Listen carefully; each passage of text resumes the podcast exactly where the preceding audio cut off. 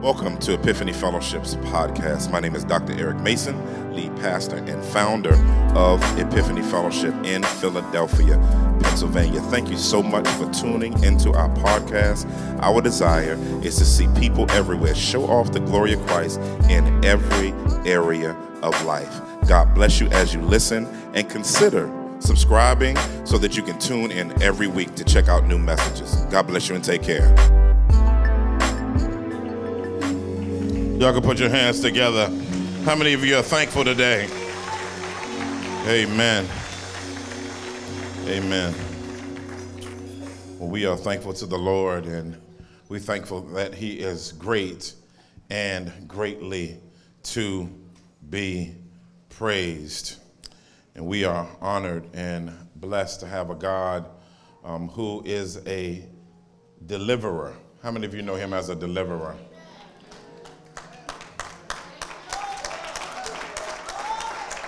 I'm talking monotone on purpose because sometimes you have to say extraordinary things in a low tone to see if you respond to my tone or the God I'm talking about.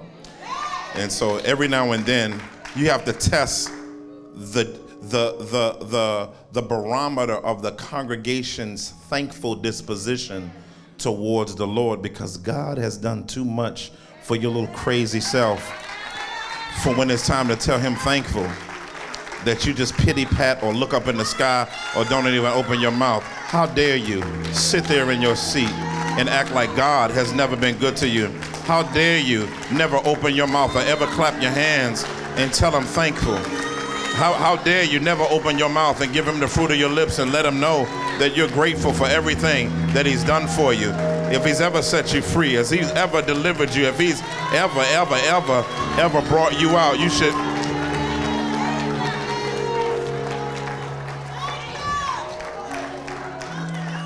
Amen. Amen. Amen. Amen. My prayer is that we wouldn't just be emotional, but that we would be ecstatically responsive to God's activity in our life by expressing ourselves through open worship. Um, very little worship in the Bible was meditation during gatherings. The Bible said, I'll meditate on my bed. Hey, On, Amen, says. he never said, I'll meditate in the sanctuary. In the sanctuary, he said, I'll come into your gates with thanksgiving and your courts with praise. My soul will make its boast in the Lord. The humble will hear it. Somebody say, Well, I think people shout because they want to be heard. Well, the Bible said the humble will hear it and be glad. Shouting ain't showing off, Shouting is honoring and lifting up the goodness of God. Well, we're gonna get there. It's okay. You ain't gotta be you ain't gotta be Pentecostal to give him glory. You just gotta be changed. Amen. Amen. Amen. Well, in the same spirit of worship, this month is organ donation month. And it's very, very important because particularly among African Americans, um, we, we tend to not become uh, donors. And this is not to shame anyone. It's just um, it's a very very important piece of of what um, we need to do in our community. Um, I can tell you biblically that you're gonna get all your stuff back when Jesus come back. So when it, nobody's in the hospital making you die so they can give your organs to another ethnicity. We got all kinds of urban legends in, in our community. I know I ain't gonna get my, because if I go in there and I just go in there for a cough, somehow I'm gonna come out dead and my liver gonna be over in another part of town somewhere. No, um, um, no, but, um, but God has given us the grace to be able to give it. And when Jesus Christ come back, everything that ate a piece of you in the grave is gonna vomit it back out and it's going to be reconstituted in a brand spanking new body, even better. So, my wife um, will be coming on 20 years and two days of having, not 20 years, 16 years, having gotten um, an organ uh, from someone. In order for her to get, uh, uh, unless God supernaturally heals, in order for her to get healed, somebody has to die with her blood type first. And so um, I encourage you. We've had people in here that had kidney transplant. We had a former member got a lung transplant. God has a variety of ways in which He heals. Turn me down just a little bit. There's some whistling. And, and, and so and so let's remember organ donation. You can go to the local DMV and tell them add me on, add on the back of my driver's license organ donor, and they will add that to your license. Amen. Amen. Amen. Amen. Well, let's stand to our feet. Let's stand to our feet. We're in our last sermon in the Conquerors series. I won't even be long with you today. Um, I, am gonna be I'm gonna be nice and short. Somebody say nice and short. You know, short for me is 30 minutes. All right, so uh, uh you know, so 40 actually, but 30, 30 is short for me. We're gonna do about 30 today. Turn to Romans 8 verses 31 through 39. One, two, three, read.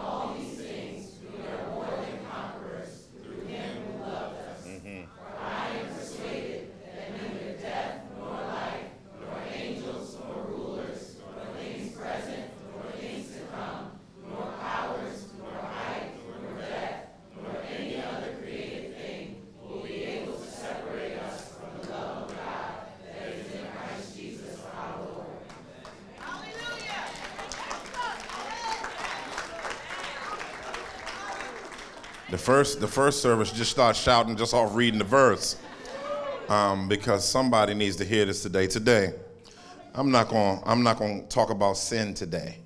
We've done that. Today is just a celebration of the fact that you're a conqueror. So today, all I want to say, and all I want the title to be, is they resting in the conqueror. Resting in the conqueror. Look at somebody next to you and say, neighbor I don't know what you're going through. But the safest place in your life is to rest in the conqueror. Look at the person on the other side of you. Say, neighbor, I don't know what you're going through. But I'm learning the fact that the safest place in the world is to rest in the conqueror. Father God, we thank you. We bless you. And we uh, come before you knowing that you are not a God that abandons us. God, remind somebody today that you're with them and that you love them. Let the words of my mouth have power. Send fresh oil in Jesus' mighty name. Fill me and help the people of God to be responsive to your word. In Jesus' mighty name we pray. Everybody agree with that said? Amen, amen, amen. Um, because of three services, the elders said to me, "We want you to take Ubers. I, will be driving home, fall asleep at the wheel, all that." So they they're like, "No, nah, you take you take an Uber um, um, back and forth to church on Sunday mornings." And you know, my wife comes to second service. I um, I come, to, you know, I'm at all of them, I guess. And um, and um, today, uh, my, my, my middle son came with me in the in the, in the Uber, and um, we had a talkative Uber today. Talkative Uber driver, you know. Um, good conversation, and I don't know how it ended up coming up, but we um, began just talking about illness and sickness, and she was talking to me about that. Of course, the gospel did come up, and it got shared Um, but but but in, in the midst of the conversation, talking about life, it, it's it's just interesting that your life and my life is constantly filled with all kinds of things that make you become selectively forgetful. You can go through things in life that can make you forget things that God has said to you and about you that you should never let your circumstance interrupt. See, life in the moment of pain, life in the moment of struggle, life in the moment of frustration, sometimes pain will make you forget truth. And so, in light of my life, my wife has been through six or seven bouts with cancer, and she's going through a need for a liver transplant. And every now and then, I, I, I, I have to remind myself that I'm a conqueror. Mm-hmm. It's it, because it's easy to let what you're going through conquer you. Some of you are going through some things right now where you don't feel like you're a conqueror. The beautiful thing about being a believer is being reminded of these biblical truths are, are, are, triggers for you to know and be reminded of where you stand with God. I'm by myself. I'll amen myself and talk back to myself today. I got my amens at the first service. I'm good. Um, I, I, I, tell you, it, it, it's, it, it's interesting that as we are going through this crazy, tumultuous season, I don't feel it as much as I used to. Mm-hmm. it's possible that you can be going through something absolutely tumultuous and you don't feel it like you used to. Uh, uh, uh, and, and, and, I'll explain that later, but, but we come to a passage where Paul is parenthetically celebrating. Paul always parenthetically celebrates in a passage, but he begins by giving you what my Greek professor, my second year, third year Greek professor said. He called this, this is, if he would preach a gospel presentation, this would be the all of the theological contours of what he would communicate if he would communicate the gospel to a group of people who he never visited but he gave them the framework of this in such a powerful way and it's probably the, uh, the scholars call it the, the, the, most, the most framed theological work in the new testament of what is the gospel uh, but here we, we, we come to a passage that I think is very, very important, which brings me to my one and only point today. Um, if you are going to rest in the conqueror, number one and only point is you must recognize that God's love is best experienced in your worst moments in life. God's love for you is best experienced at your worst moments in life. Let, let, let, let's, let's open the text a little bit. I'll take my time if you don't mind, because I'm ready to shout already. Verse 31 What then are we to say about these things? Old translation says, What shall we say to these things? Now, in other words, what things is he talking about? Well, what he's about to say after this, family of God, is what his response is to what's been said. Before this is a communication of what's been said to come to this parenthetical pause. Every time in many of Paul's letters, he has a praise moment.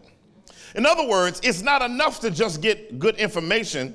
Every now and then, you, you, you got to shout praise for the information that you're getting. Now, you're not there yet, but I hope you join me because I'm going to shout, whether you like it or not today, because this is just pulpit therapy for me today if you will, about me resting in the conqueror. And if you're not resting yet, maybe you'll rest by the end of this message. But what's interesting in chapter one, we see that through general revelation, you can learn things about God just by looking at nature.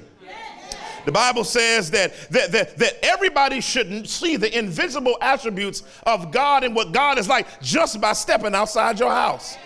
As a matter of fact, when I see a palm tree leaning in the midst of a tornado and everything is cars are tumbling, uh, uh, uh, houses are coming down, and people are holding on barely and letting go and being drowned, the palm tree is planted and it's bending, but it's not breaking. And, and- and I can just look at the palm tree and say, oh, oh, oh, I've seen myself just like that palm tree before, where God was holding me in place and there was stuff that should have swept me away, but the might and power of God has just been me, but I didn't break. He goes, huh, we're gonna get there. We're gonna get there. Chapter two. Chapter two. Chapter two, he chapter two, he he talks about the fact that the, the, the person who thinks that they are all that, God will use your own rubric to judge you to show that you didn't keep what you even believe is the law, not just his law. But then chapter three lets us know that all have sinned and fall short of the glory of God. Chapter 3 lets us know that by works of the law shall no flesh be justified. But then chapter 4, it takes a turn because then it begins building on the foundation of the fact that salvation is by faith alone in the Lord Jesus Christ. And it talks about Abraham's faith being counted to him as righteousness. And then in chapter 5, it begins to take a great turn. It says, We are justified by faith in Jesus Christ. Through one man, Adam, the first Adam, sin came into the world. But through the second Adam, Jesus Christ, uh, uh, eternal life is made available to many. And so he begins overdosing us with grace. Overdosing us with grace to the point to let us know that there's nothing you can do to be saved, but he gives a parenthetical justification or a dissertation or delimitation there. That, delimit, that delimitation means, should I sin, that grace should abound. In other words, when you give somebody grace for real, they think they're supposed to wild out. But Paul says, me genoito in the Greek, may it never be. In other words, grace should motivate you to act a fool. Grace should motivate you to live for the living God. But then chapter 6 begins, he begins to flesh out in chapter 6 what it looks like to live a sanctified and resurrected life. In other words, God saved you for a reason, therefore live in light of the reason that he saved you. Chapter 7, Paul begins to Paul begins to talk about the reality of the struggle. He said, "Yeah, I'm resurrected, but sometimes I don't do everything that I'm supposed to do. And sometimes I will to do right, but I end up doing wrong. Sometimes I, I want to not go to the club, but I find myself getting jiggy with it.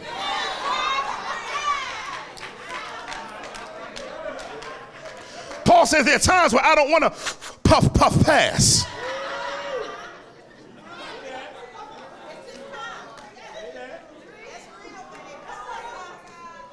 But the Bible says, thanks be to God for Jesus Christ.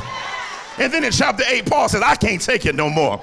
I'm just so excited. He said, For now, there is therefore no condemnation for those who are in Christ Jesus.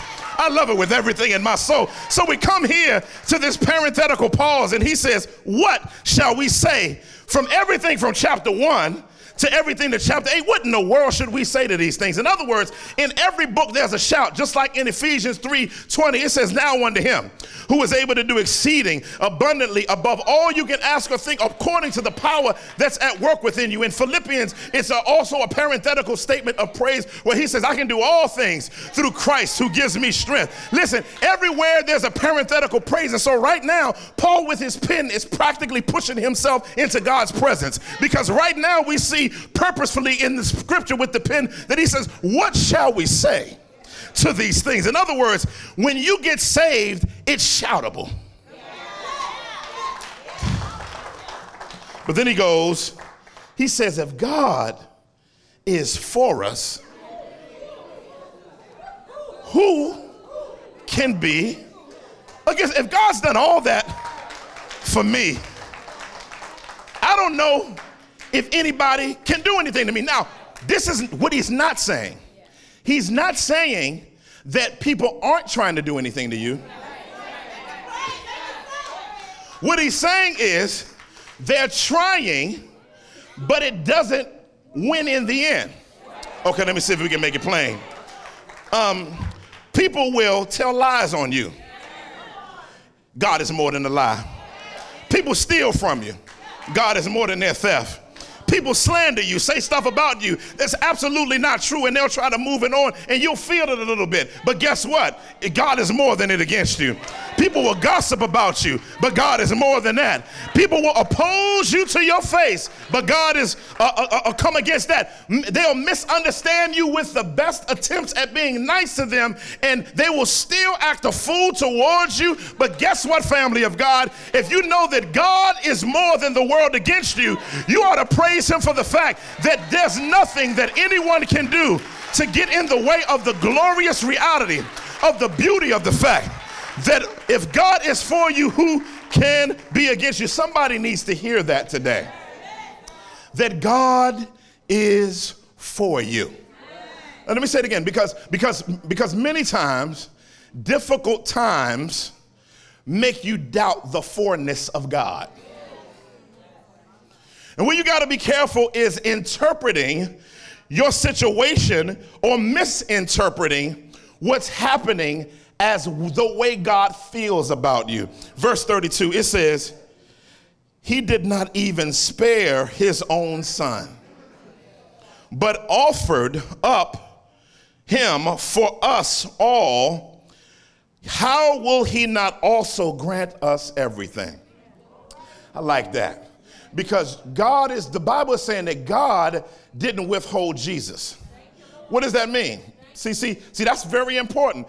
God didn't withhold Jesus from us as an expression of his love towards us. In other words, the Bible says that God demonstrates his own love for us, and while we were yet sinners, Christ died for us. There's a lot of people in our life that say they love us. But when the transaction of what they want from us is complete, they disappear. But God's love is so strong that He not only listens, He not only flagrantly gives Himself to you, He gave the greatest thing in the universe to you as a display of His awesome commitment. He sent His only Son to die on the cross for you on this. On the, it, it, would, would any of you offer up your greatest family member for somebody else's life? It was, was, was powerful about the beauty of being in the Lord Jesus Christ is that not only did God give his best to us and he flagrantly found us with the beauty of who Christ is, not only that, it says he will also give us everything. Now, to me, giving Christ was enough. But he upgrades it and says, not only will he give you Jesus, but everything that comes with Jesus comes to you. That's beautiful because now we get to experience the glorious beauty of the entirety of the kingdom. Most of us spend our lives running after stuff that we'll never get. But Christ died on the cross and broke the veil to give us everything that we'd ever get because of the beautiful glory and the beautiful power and the beautiful majesty of his riches. And I, love this because this is the display of his grace. I love the way the old church in Sunday school used to describe grace by an acronym. They would say, God's riches at Christ's expense. I, I, I like that. At Christ's expense, we got grace. At Christ's expense, we got grace. In, other words, His grace, which is His unmerited favor that we don't work for, we get to gloriously experience the glorious might of these riches that Christ bring because of His commitment to die on the cross for our sins. But in verse 33, it says, Who can bring an accusation against God's elect? God is the one who justifies. Mm. Now, you got to understand there's somebody that the old church used to call Old Slewfoot. He's Satan. The Bible says in Revelation 12:10 that he is the accuser of the brethren, and he accuses us day and night. That that means that Satan, with a fleet of demonic lawyers, constantly calls hearings to sue us. So, what he does is he said, Let's go. We got a case against Jackie, Richard, and Shaquita, JoJo, and Junebug. And he brings all of his resource. He has his lawyer library up here, and he has all of these different things up. And he comes before God, and he says, "I'd like uh, God, God, I, I want to uh, Yahweh. I'm here again." And I, he says, "What you want, Satan?" Well, I got some people um, that claim they're saying they're changed, but I got some accusations in this deal right here, and and and, and he says, "Call your first witness." He said, "Me." And he sits on the witness stand and he begins going off and naming all of these things that you did. They were prideful, they were adulterous, they were sexually wild, and they were sensual. He just starts naming all of these things. And then Yahweh turns and say, um, does, the does, the, uh, does the state rest? He says, Yes. He says, Is there anyone who will act as a defender on the behalf of them. And then Jesus looks at God the Father and he says, God the Father says, Well, I call the defense attorney to the stand, my only son, the Lord Jesus Christ. And Jesus comes and he begins to present Exhibit A, the book of life. Exhibit B, the book of deeds and the books are he, Archangel Michael, go get the book of deeds. And the book of deeds is brought out and it's laid out before Yahweh. And he says, This is the record of every person's life. And every person that just mentioned, let's pull out their record, which will be pulled out at the judgment. And the book is opened up. And Jesus begins to turn through the pages. And he says, Well, Father, every time I turn to a page where the offender says that there should be accusations. I don't see anything but red writing. So I motion and I find out that they've actually been acquitted. But not only have they been acquitted, their record has been fully expunged. Whenever the devil tries to bring accusations to heaven about your past, when the devil tries to bring accusations about how much drugs you did, when the devil tries to bring accusations about how many people you slept with, when the devil tries to bring accusations against how much porn you watched, when the devil tries to bring up how much taxes you lied on, listen, Jesus Christ opens the book of deeds. It says, Guess what? What you're bringing before me, I've already taken care of by my blood. So who shall bring a charge against God's elect?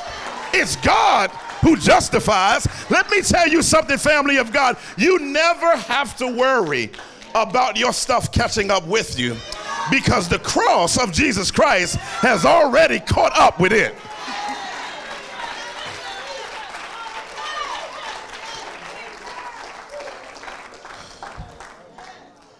He justifies, he acquits, vindicates, declares righteous, and the charges against you have been dropped. Verse 34 Who is the one who condemns? Christ Jesus is the one who died and even more has been raised. He also is at the right hand of God, listen, and intercedes. Not interceded oh, intercedes for you. Y'all gonna get it in a second. What do we mean by that? Is we'll talk about that in a second. I want you to keep that in mind as we read this section.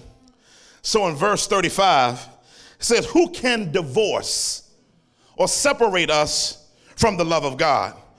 So Paul begins to use situations as a litmus test, the worst things that you can go through he puts up against God's love. He says, These are things that most people would say are reasons for God not to love you and for you not to love God. So he begins bringing up scenarios that would put God's commitment to you to the test.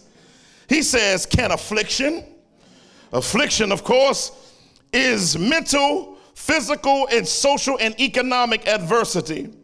Not only that, he asks, Can distress, it means circumstantial constriction. Persecution is systemic hunting down of believers who trust in Jesus Christ. Famine is severe shortage.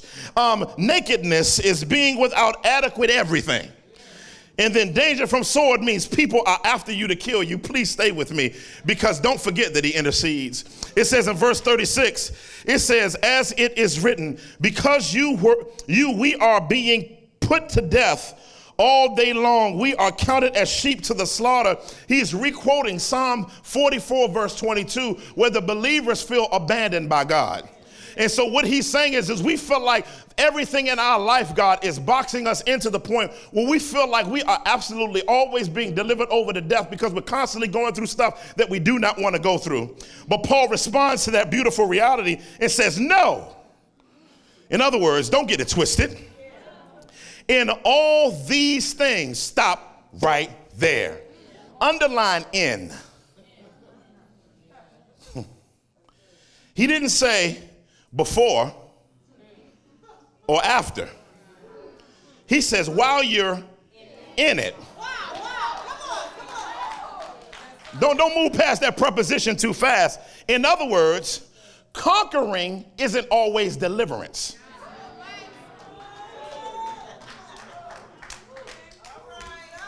Conquering is best seen when God doesn't deliver but keeps you. Okay, come here, David. In Psalm 4, verse 1, the Bible, David, he said, Hear me when I cry, O Lord, for you have delivered me in my distress. Notice he didn't say, You delivered me from it. How in the world can you still be going through the worst thing in your life and you get a sense of deliverance even though you're still inside of the situation that you don't even want to be in in the first place. That's because God's love is best seen when you're in your worst situation, when you're at your worst state, when you're at your most hellacious depression, when your mind is leaving you and things aren't where they're supposed to be, at that moment, at that point is when God's love for you is at its best. He's showing himself off by allowing you to be where you are, but to still know that he loves you. Oh my God, oh my God. God sometimes won't deliver you. And me and my wife feel that. We feel the lack of deliverance. But somehow we have a normal life still. Like I, I, sometimes I look at what we're going through and I said, I should be worse. I should be cursing and leaving and resigning from ministry because God knows I'm in ministry and know I need a fully healthy wife. But why in the world would you keep letting me go through all that you let me go through? But when you've been through something just a couple of times and God held on to you, you didn't hold on to him. You begin to learn how to begin to ask different questions when you suffer. You don't ask, why am I going through this now? You begin saying, God, what do you want to do? Because I know you finna show off and go jack crazy in the midst of everything that I'm going through. And I have a history of over and over and over again of you coming through in ways that we have never seen. I've seen you answer prayers. I've seen you close doors and I've seen you open doors and I've, I've done a whole bunch of things and I've never been forsaken. I got to close this. God uh, says the text says we are more than conquerors. Why? Because he intercedes for us. Jesus is talking to God the Father about you, but it's initiated by you. Okay, see if I can make it plain. Bible says that all creation groans for the revelation of the sons of God. Then it says that when we, there are times in our life, in the earlier part of the passage around verse 27, where we groan. Okay, I, we'll get there. But then after that, it says that when we don't know how to pray as we ought, ah, the Holy Spirit intercedes not through words, but groans. I'm about to be out your way. So there are times when I'm going through where I don't know what to say. Sometimes I've prayed so much that I don't know how to say the same thing to God again and not knowing whether or not He's hearing me. So every now and then, I'm in my prayer closet and I don't have much to say, and I just say, mm. Holy Spirit says, okay. And he goes to God the Son and he says, mm. Jesus says, Father, what they said is they've been going through a whole lot of stuff and they wonder, do you hear them? And then I say, oh. Then the Holy Spirit goes to Jesus and says, oh.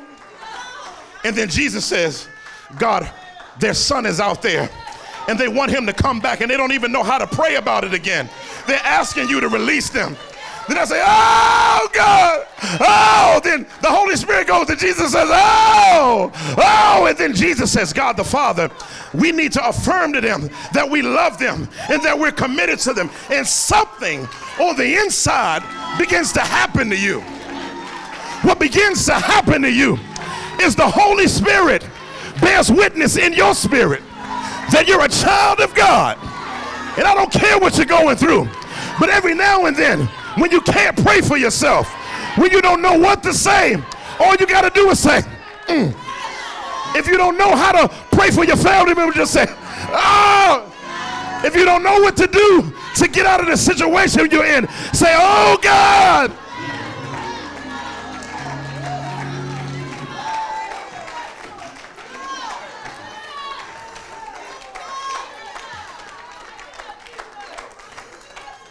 He knows how to interpret your groans to the Father and put words to what you can't even pray for yourself.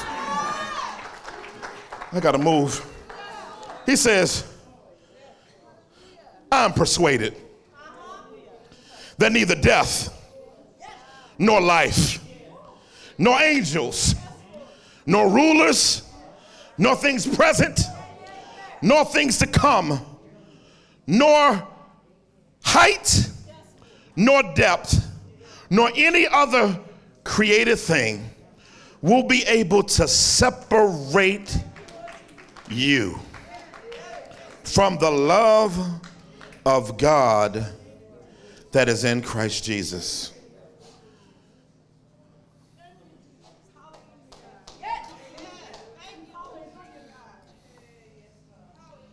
I don't know who that was for today. But some of you, under the sound of my voice, are getting love amnesia. And God wants to remind you of his commitment to you. Every head bow, every eye closed, I feel led to pray.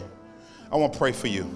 If you're on the edge, Thank you for tuning in to today's message. I hope that it was a blessing to you and it was aiding in your life to help you to show off the glory of Christ in every area of life. If this message has been a blessing to you, we want you to consider partnering with us in ministry so that we can maximize what God has called us to do locally, nationally, and internationally. You can go to epiphanyfellowship.org, go under give, and consider donating. Thank you. Take care. See you next week.